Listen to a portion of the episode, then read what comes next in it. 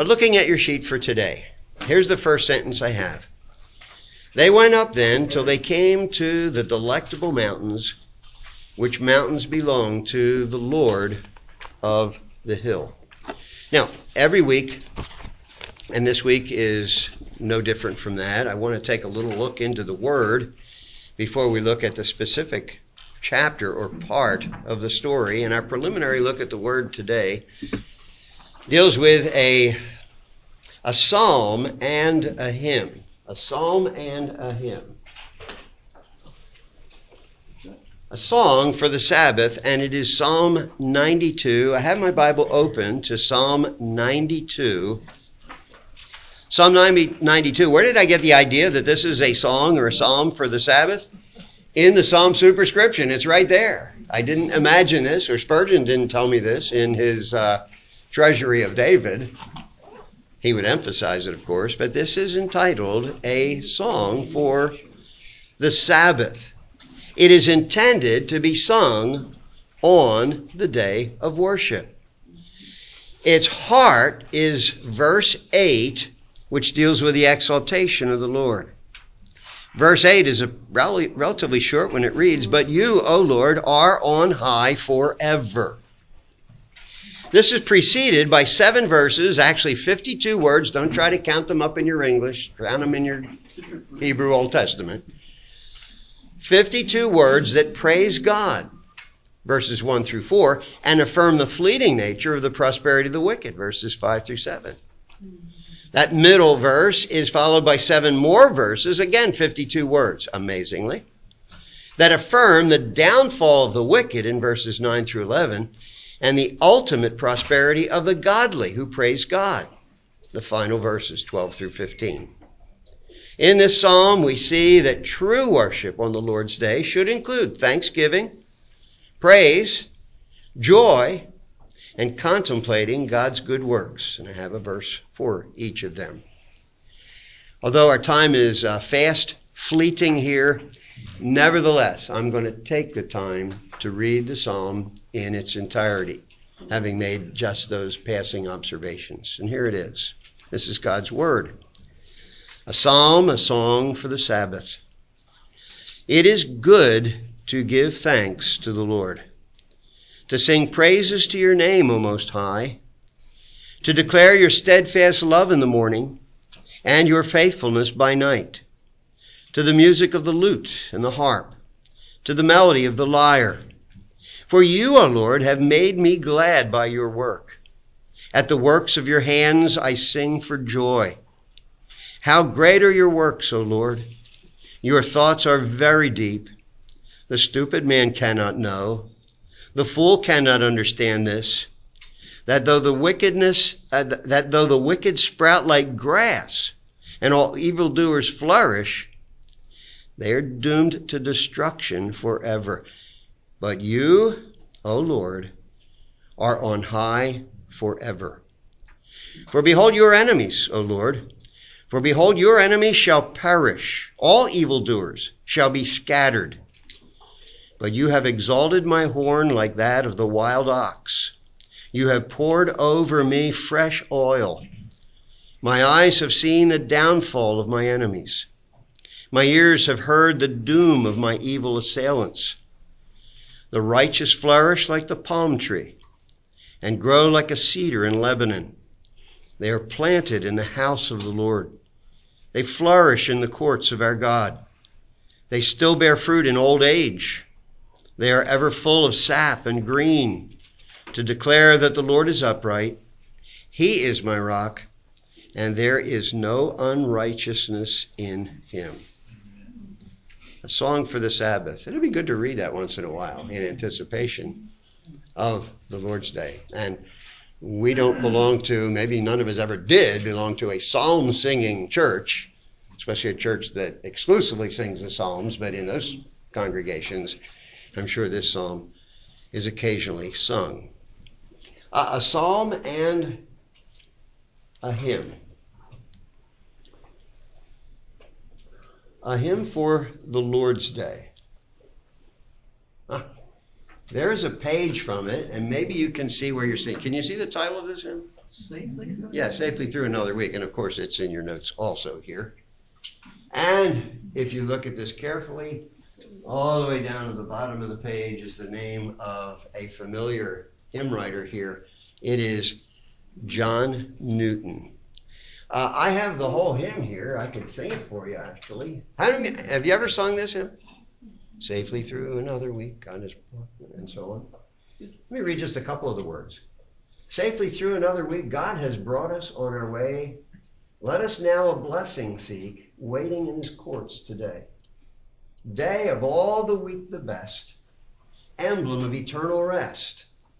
Day of all the week the best, emblem of eternal rest. While we pray for pardoning grace through the dear Redeemer's name, show thy reconciling face, take away our sin and shame. From our worldly cares set free, may we rest this day in thee. From our worldly cares set free, may we rest this day in thee. Here we come, thy name to praise. Let us feel thy presence near. May thy glory meet our eyes while we in thy house appear. Here afford us, Lord, a taste of our everlasting feast. Here afford us, Lord, a taste of our everlasting feast. And the final verse May thy gospel's joyful sound conquer sinners, comfort saints. May the fruits of grace abound, bring relief for all complaints.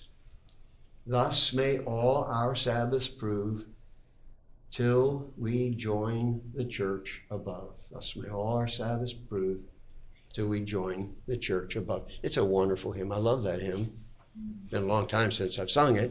Who knows? Maybe I'll sing it this coming Sunday in Cape Canaveral. I don't know. Uh, why did I choose these two things, uh, which we have just briefly looked at, a psalm and a hymn? Because of the nature of what Christian and hopeful are going to experience in the delectable mountains. Now you realize that the last thing that happened before they come here, and you'll notice the little squeezed paragraph, the previous few days had been a real low point for Christian and hopeful.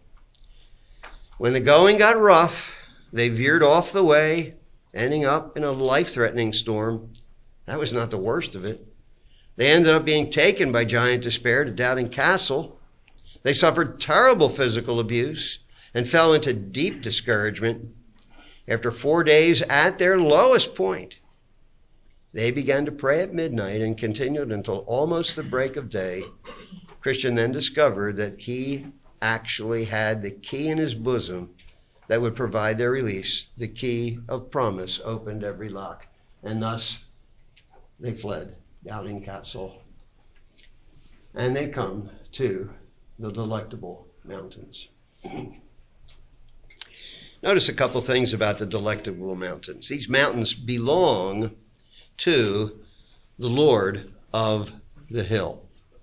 Uh, by the way, I put this in our notes here. The word delectable, I'm not sure you've used that word recently, although there are other words that we use even less frequently, but delectable means extraordinarily pleasant and delightful. The delectable mountains are not just nice, they are extraordinarily pleasant and delightful. There, the pilgrims drank and washed themselves and ate from the vineyards. And be reminded of the fact that in the castle of giant despair, they had no food or drink, along with their sufferings. So they drank, they washed themselves, and ate from the vineyards. This is a very, very pleasant place for them. What do the delectable mountains represent? At the very bottom of the page, some say that these mountains simply represent a time of quiet rest. Steve would say, let's come away and go to the delectable mountains, you know, in, in our message this morning. Just a place of quiet rest. Others say that they, the delectable mountains, are a picture of the local church. Still others say that they represent the ministry of the Word of God by godly pastors. And yet a fourth view, yet a fourth view suggests that these mountains represent the Sabbath and all that Sabbath rest entails. Uh, you might want to guess from what I chose as the introduction here a song for the Sabbath and a hymn that uh, I tend toward the fourth of these, although the second and third and fourth suggestions are very closely connected together here. Well, the next thing that we inter- are introduced here are the four shepherds. The four shepherds. The pilgrims went to these shepherds. I think it's so interesting, so so picturesque the way it's described in Pilgrim's Progress. The Christians, the, the pilgrims, Christian and hopeful, come to these four shepherds and leaning on their staffs, leaning on their staffs, the Christian and the man named Hopeful are leaning on their staffs. And this picture doesn't picture it as well as maybe some others you will see, and kind of see him leaning on the staff right here. But they're leaning on their staff. Uh, they asked them about the mountains and the sheep. They were told that these mountains were the mountains of Emmanuel's land within sight of his city, and the sheep were his since he had laid down his life for them. Like we read in John 10, the good shepherd lays down his life for the sheep. The names names are given, of course, to these four shepherds. Knowledge, experience, watchful, and sincere. And you'll notice a brief suggested description, and I've basically quoted from Bradley on these things knowledge. A truly great minister will have the highest knowledge, a thorough knowledge of the Bible and thus of himself. From this knowledge, then, he will feed his sheep, knowing, uh, showing them the holiness of God and the depravity of the human heart. One of the shepherds named knowledge. Are we blessed with a shepherd who indeed could be called knowledge? You sure are right about that one. Experience. A pastor is able to speak with absolute authority about God's comfort and the strength of his everlasting arms after going through a difficult time in which the existence of these attributes has been proved by experience. That's one of the greatest things that an older pastor has over a brand new novice younger pastor. Much more experience that he can draw on not just experience in general, but the experience of seeing God at work in his life. Third one, watchful, represents a good pastor who is attentive over the souls of his congregation. Also, a watchful shepherd is able to detect wolves. And the fourth, sincere. The value of a minister who has pure, godly intentions. His flock knows that he warns them for their own good. And he remembers God's forbearance to him, and thus is patient with the weak. Four men, four shepherds. These shepherds have unquestionably ministered to many, many pilgrims who were passing through. it is fascinating that the next part of Bunyan's account here deals with four places that these faithful shepherds took the two pilgrims to and showed them some very significant things. And, and very specifically, it says in the book, they were shown these things for their edification. What is edification? That they might be built up, that they might be placed on a solid foundation. So, what were these places? Well, the first is the hill of error. The hill of error. When brought to the top of this hill, the shepherds had them look over the steep far side. Looking down, they saw the mangled bodies of those who had succumbed to theological error. Wow. Those who had succumbed to theological error. The shepherds made reference to false teachers in Ephesus named Hymenaeus and Philetus. Hymenaeus and Philetus. I'm going to flip over in my Bible to the reference that you see in the in the brackets there, or in the parentheses, in 2 Timothy. 2 Timothy. 2 Timothy and chapter 2.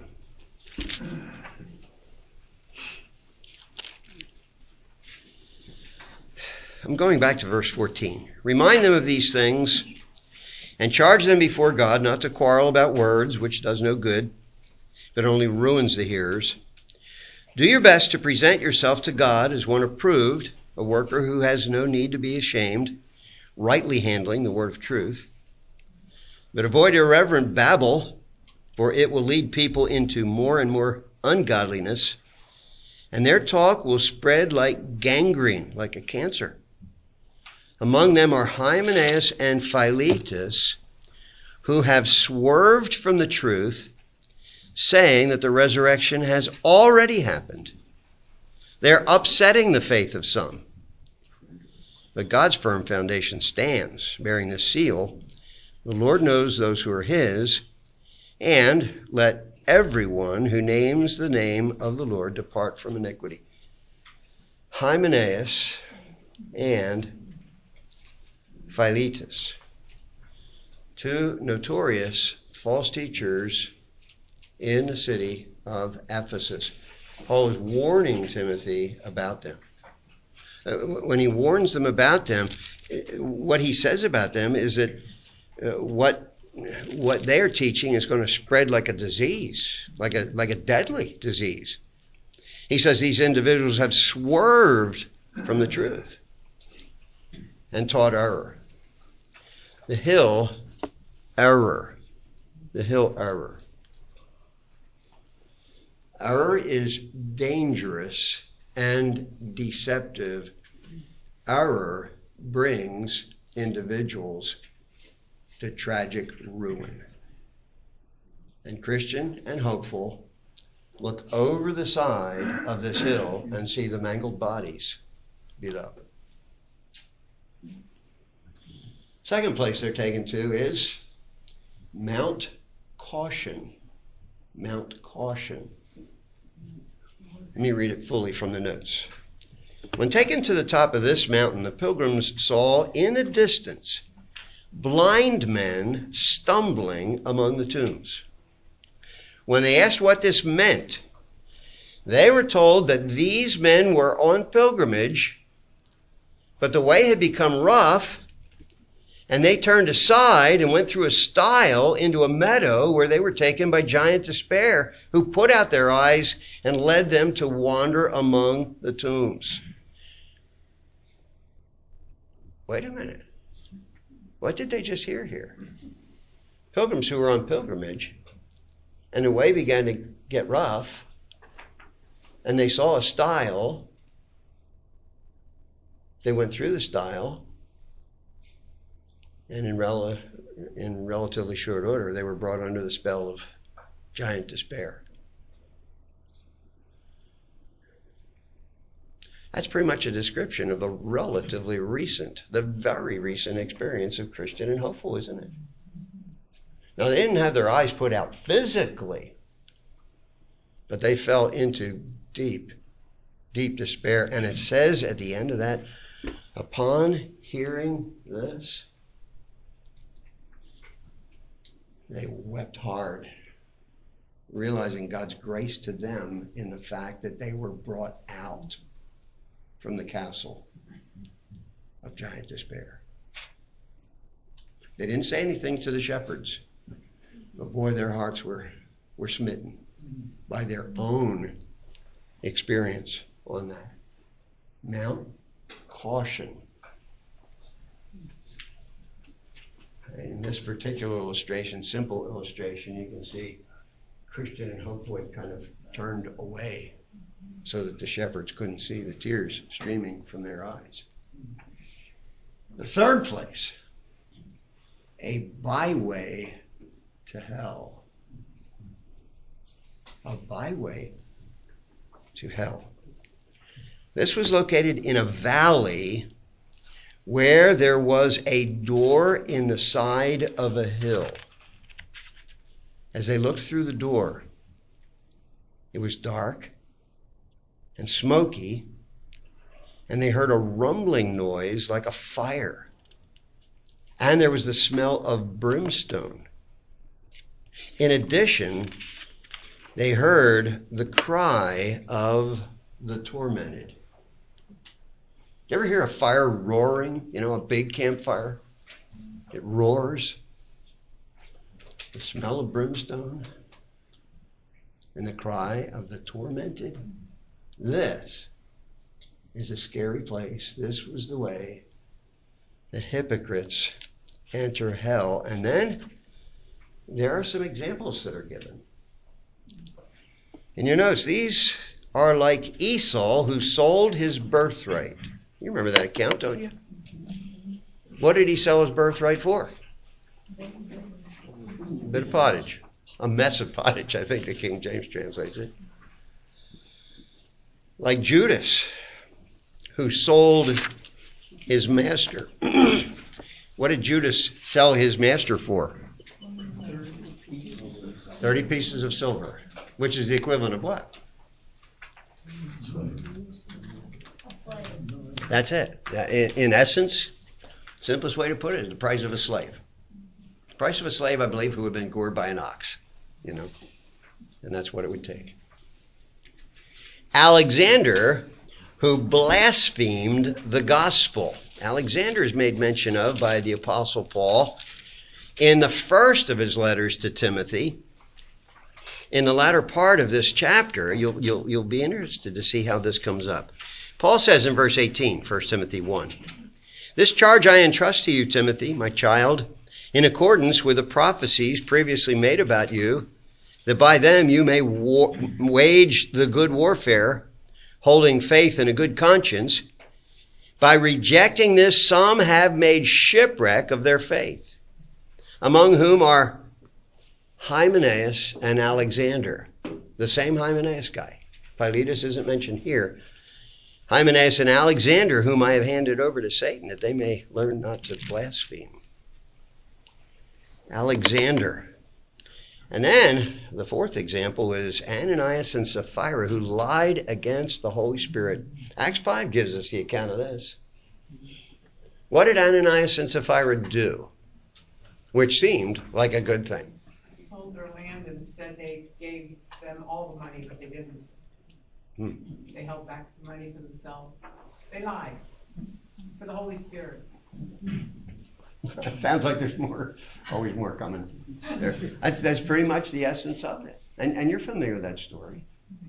Everybody in the church was being generous. There was a spirit of generosity, not enforced generosity, in the church. They had all things in common so that those who were truly needy could be ministered by the loving generosity of others in the church. And people were selling things. Matter of fact, the example that's given right before Ananias and Sapphira are described is the example of whom? Barnabas. Barnabas and his example of generosity is highly commended. And then Ananias and Sapphira, who on the surface seemed to do the right thing, but it was revealed to Peter by the Holy Spirit that they had lied, and in the space of just a couple hours apart, they were both being buried. And fear fell on all the church. That's what we're told. Fear fell on everybody. Yeah. Hopeful remarked that these had the appearance of being on pilgrimage, and that for a long time, too. Uh, think back through the examples here. Esau. Uh, Esau was a part of the family of the patriarchs. Seemed like he was following in their steps. Judas, my goodness, Judas was one of the twelve. Judas was entrusted with holding the money. Alexander, we don't have a whole lot about Alexander, but he's being warned about being a false teacher, but apparently he showed that gave the evidence, uh, gave the appearance that he was heading in the right direction. And Ananias and Sapphira. Whew. Notice what Bradley said here.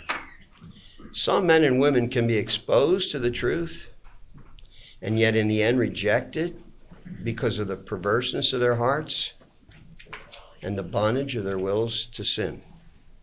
I think we've had occasion to make mention of this at times in uh, in previous lessons, in previous weeks.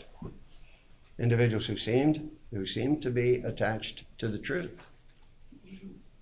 but then who fall away. I, I think I told you the story. It wasn't more than just a couple weeks ago now that uh, a former student at the college uh, notified me that he was going to be over at this coast and he was going to be riding the Pinellas Trail and he wondered if we could get together.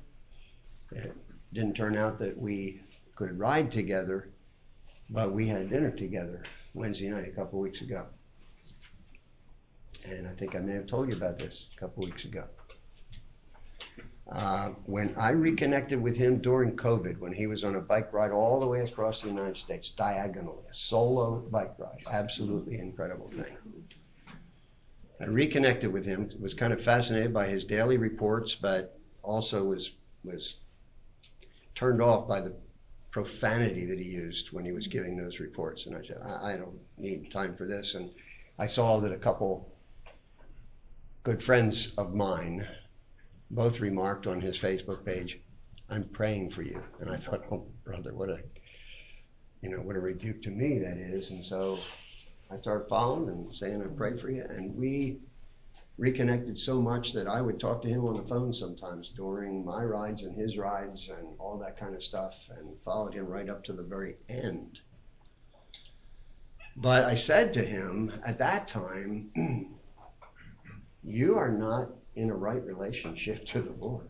And I'm going to pray that every time I pray for you, that you and this girl Amanda would be in a right relationship to Lord. And so when we had dinner Wednesday night, he told me all of his woes. You know, his mother that he's taken care of, and she's bad, and his sister who married a millionaire, they got divorced, and she's a mess. And his dog was soon to die, and all this kind of stuff. And why God doing all these things to me? And he rehearsed other things from other times. And I said to him, buddy, you need to be in a right relationship to God. When was the last time you prayed? When was the last time you opened your Bible? When was the last time you went to church? Any of these things. You have chosen to cut God out of your life. And you're going to be critical now that God is not doing good things for you. There are people who seem to have been on pilgrimage. You've probably known some too. You could share stories probably. A byway to hell. You know, this is not the last time that this location is going to appear in the story. And we're coming pretty close to the end of the story. There's a fourth location, and I love this location. The hill called Clear. The hill called Clear. As they moved toward the delectable mountains to continue on their journey, the shepherds took them to a high hill called Clear and gave them a perspective glass. I love that expression, a perspective glass. It's a telescope. But it gives you perspective. You can see, I could see Vicki like she's standing right next to me if I had a telescope. They were given a perspective glass to look through. Though their hands were still shaking from the previous scene. Pause on that for a minute. Pause on that for a minute. Why were their hands shaking? Well, you, you know, probably the first thing that crossed my mind back quite a while ago when I read this was, you know, their own failure when they crossed through the stile and fell under uh, giant despair's domain and all that kind of stuff. No, it was the glimpse that they had been given of hell Boy, if that doesn't make your hands shake. Their hands were so shaky that they could hardly hold the glass still to see. Although their hands were still shaking from the previous scene, they saw something like the gate of the celestial city and some of the glory of that place. This put a song in their lips. I love the little songs that Bunyan uh, places at parts in the story. And here's their song. Thus by the shepherd's secrets are revealed which from all other men are kept concealed. Come to the shepherds then, if you would see things deep, things hid, that mysterious be. A song in their hearts.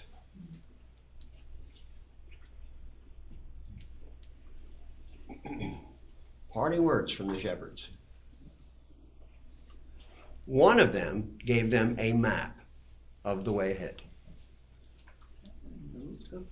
Another warned them to beware of the flatterer. Beware of the flatterer. The third one told them to take heed not to sleep on the enchanted ground.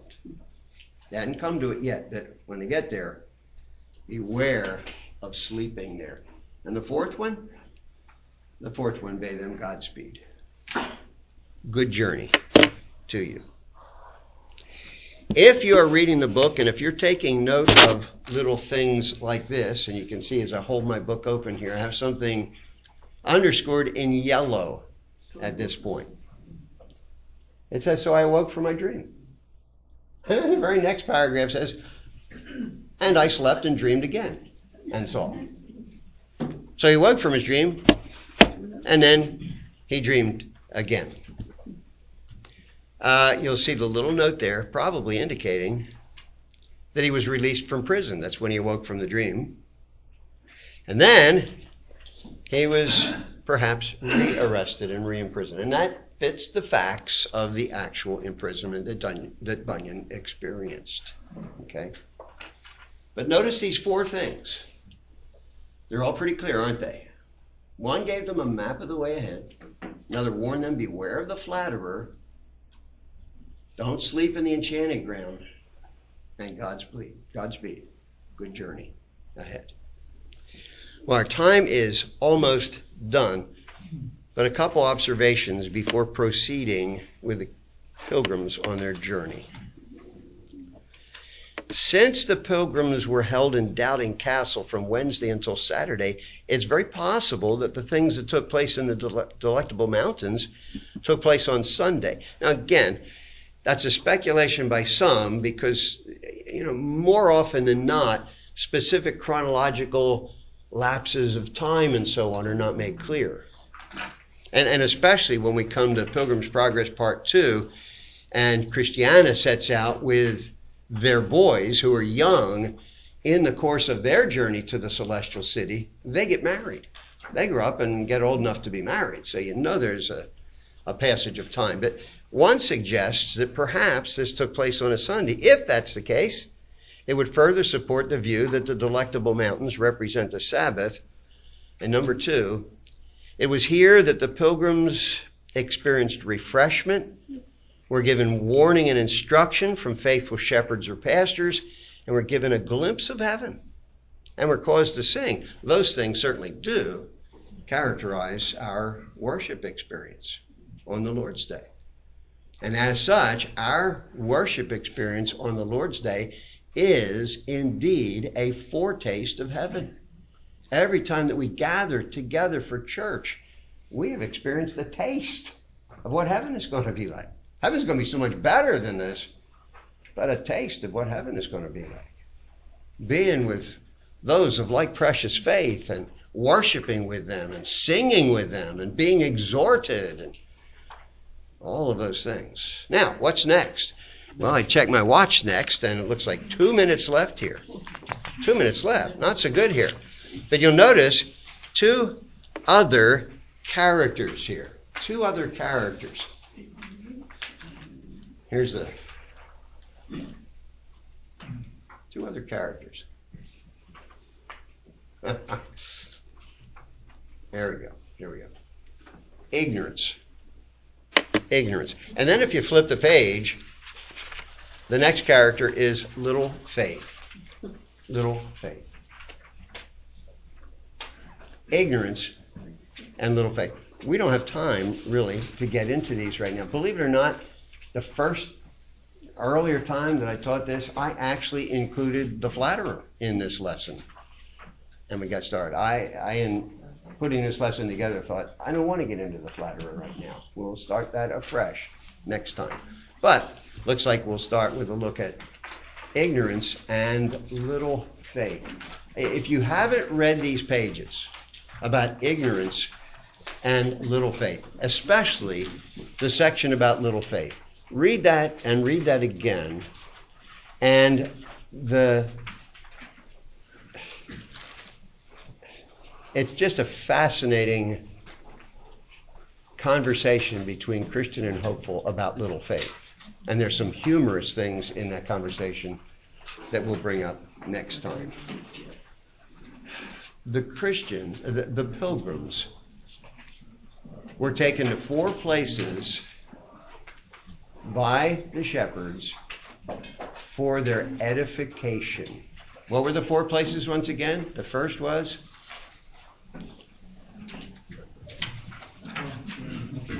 the hill called Error. They looked over the edge and what they see? Dead bodies. The second was Mount Caution. Mount Caution. The third, the byway to hell. And the fourth, the hill called Clear. I think there may have been a time back quite a while ago in connection with one of our studies that I may have even given you a little card that I made up of when was the last time you looked through your perspective glass? This week, look through your perspective glass. Catch a glimpse of heaven, and it will encourage you. I apologize that we didn't get all the way through the lesson, but uh, nothing new, right? Nothing new. So let me conclude with a word of prayer for us here, okay? Heavenly Father, thank you for this day, Lord. Thank you for giving us the privilege of being together. Thank you, Lord, for this great book that John Bunyan wrote and the insights that he had when he wrote it, things that we experience. Thank you, Father, even more for the great book that you've given to us in your word and the eternal truths that are found in it. Uh, Father, help us to never, ever tire of growing in our knowledge of your word and in our living of your word and in our sharing of your word. And Father, thank you for the privilege of having Paul and Karen with us today. And Lord, we pray for your richest blessing to be upon them in their present travels. Lord, give them rest and recovery from the long journey they've been on to get here. And I pray that you would give them much blessing as they travel over the next few weeks, Lord. Uh, may they be encouraged greatly by the things that they see and the people that they see. And Lord, bless Paul in the work that he is doing as they move toward the home stretch of their, their ministry there. I just pray, Father, that you would use him to be a great blessing. Lord, we love you. Thank you so much for all that you do in our life, Lord, for your extravagant grace to us. In Jesus' name, amen.